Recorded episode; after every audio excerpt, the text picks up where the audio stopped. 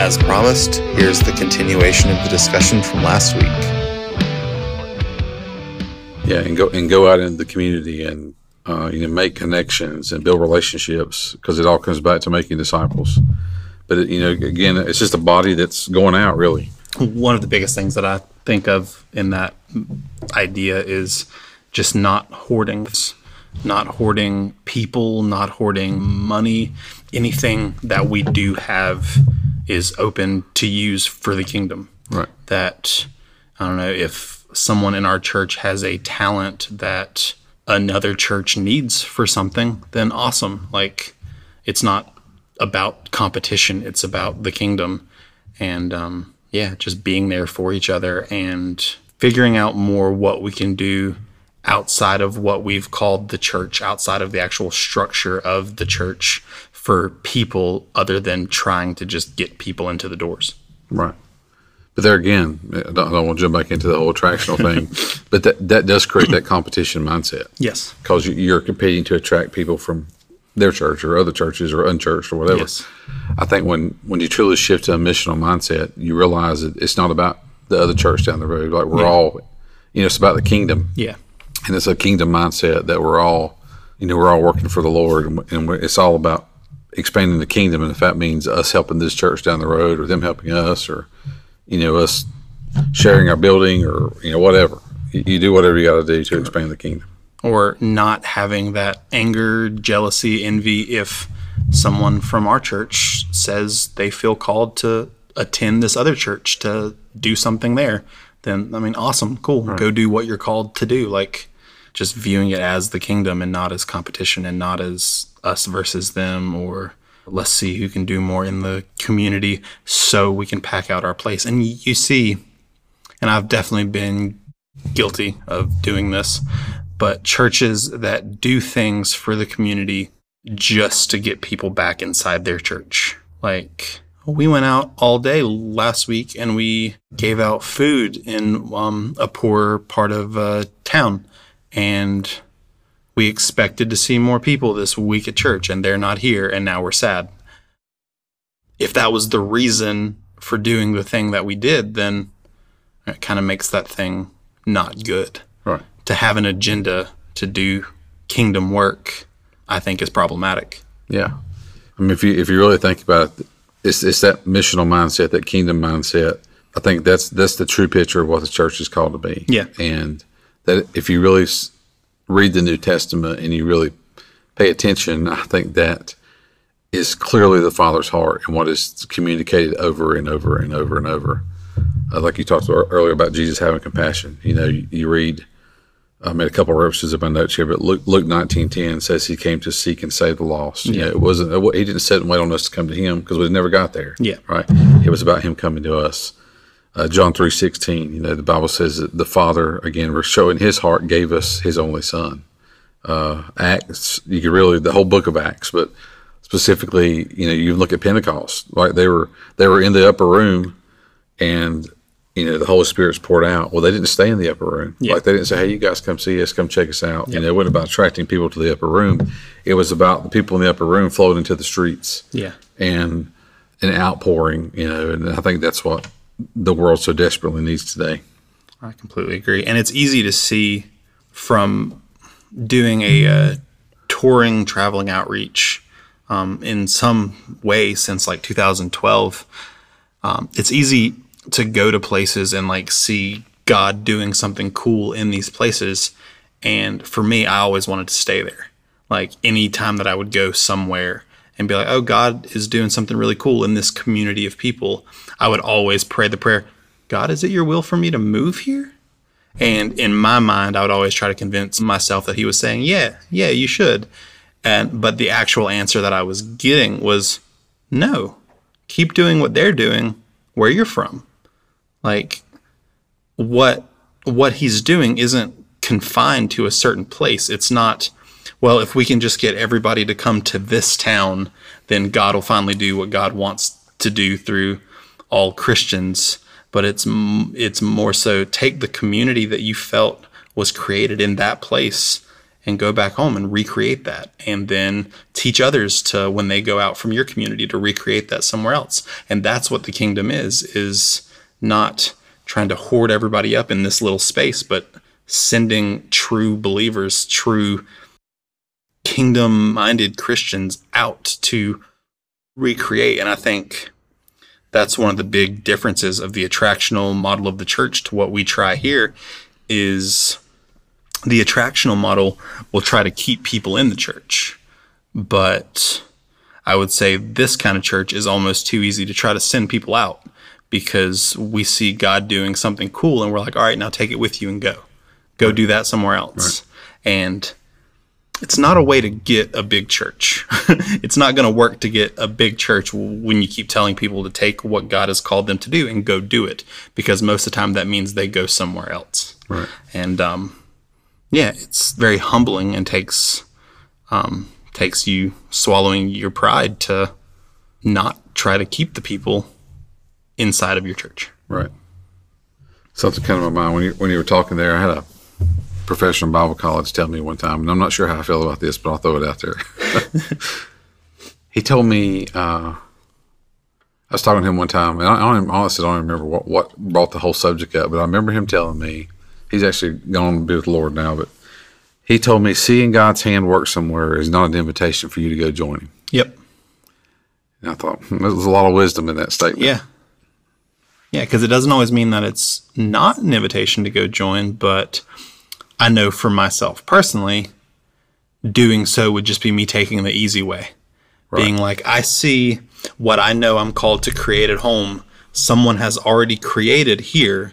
So if I just go there, then it takes the work off of me of doing what I know I'm supposed to do. Yeah. When I should see what they're doing as an encouragement of it's possible. God is doing it here for them. So God will do it where I am too. I just have to be obedient. Right.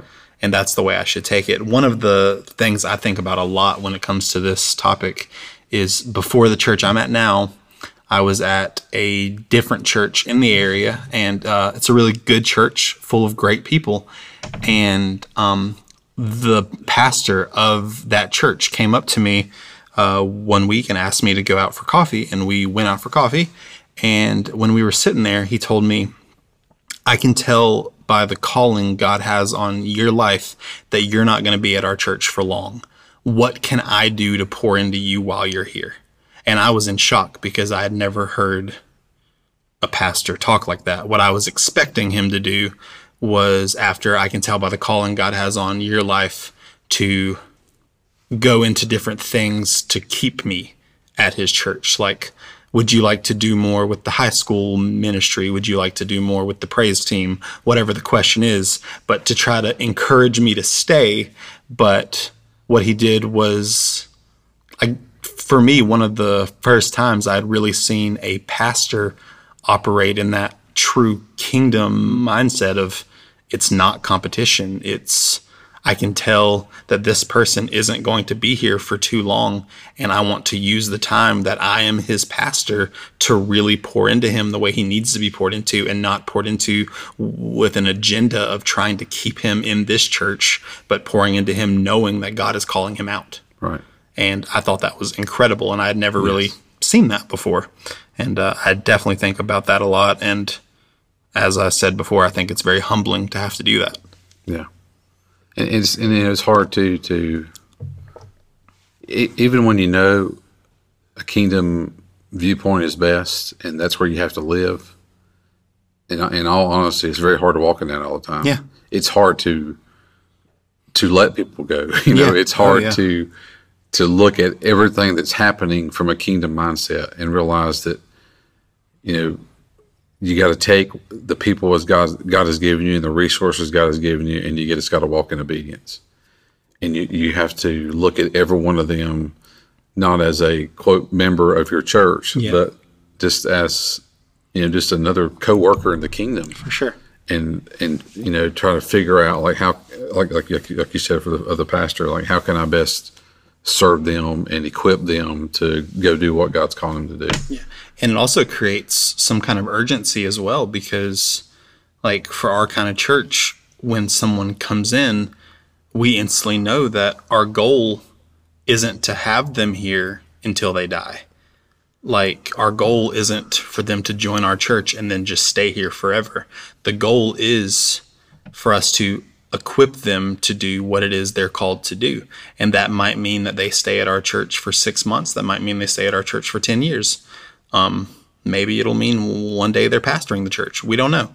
But it means that we have to actually be very, I guess, cautious with how we use the time that we have with the people that we have because we do want to train and equip them and we don't want to hinder them from doing what they're called to do. And I think it does take a lot to take out that agenda of not so much of what can I do to get people to stay, of more what can I do to get people to realize what they were created for, even if that means they don't stay.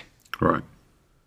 Goes back to the, you know, I've always heard, you know, some people are in your life for, you know, they're in your life for different seasons, you Yep. know, for, for, and, you know, if you're in tune with the spirit, I think, you know, you know that. Yeah. And just in a, you know, usually a couple of minutes of conversation with somebody, at least it has been for me. And, and I know, you know, like this person's here, Yeah. you know, this is a long term person that, you know, God wants me to pour into, or, you know, maybe two or three conversations down the line, I know that there's like a specific issue that maybe I've, you know, the Lord's given me victory over and I need to help them walk out of. Yeah. You know, I don't know, but I just think we need, we need, we need to approach church from that mindset of, you know, a kingdom viewpoint of, you know, what can I do for every person that God has placed in my life?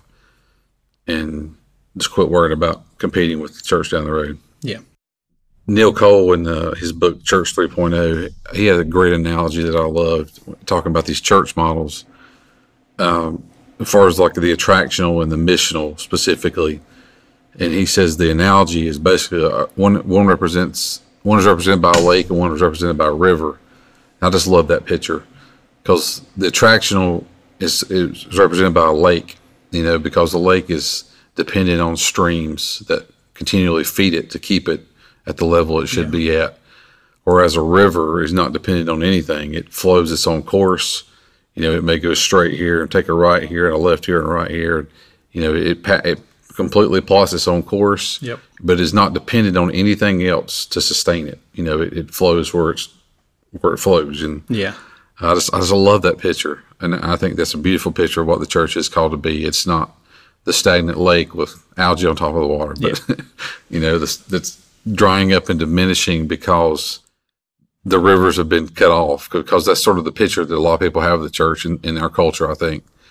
But the, the truth is, the church is is the mighty river, like Yeah. that, that's Oh, flowing and, and bringing new life and sustenance and nutrients to parched land. You know, that's what I see. Yeah, Hundred percent. And I mean, I guess I would just challenge anyone that is hearing this and the mindset of tradition is wanting to find something to argue with or find something to not agree with because I know I do that all the time whenever something makes me uncomfortable or whatever it is you want to find reasons for it to not be true and other than Jesus telling them to wait in the upper room until the Holy Spirit came upon them is there a time in scripture that we can use to say that we're called to just stay in one place and just wait on people to come to us? I don't think so. I don't think that's something that we're taught in scripture. No, I don't think so either. And um, yeah, as we've talked about, I mean, our job in the kingdom is to encourage and equip other people to do what they're called to do. And we will see change from that, but we're not going to see a big change in our community just from planting a church and just waiting on people to come to it. We hope you enjoyed this episode of the Church Reconstructed podcast, and we will see you next time.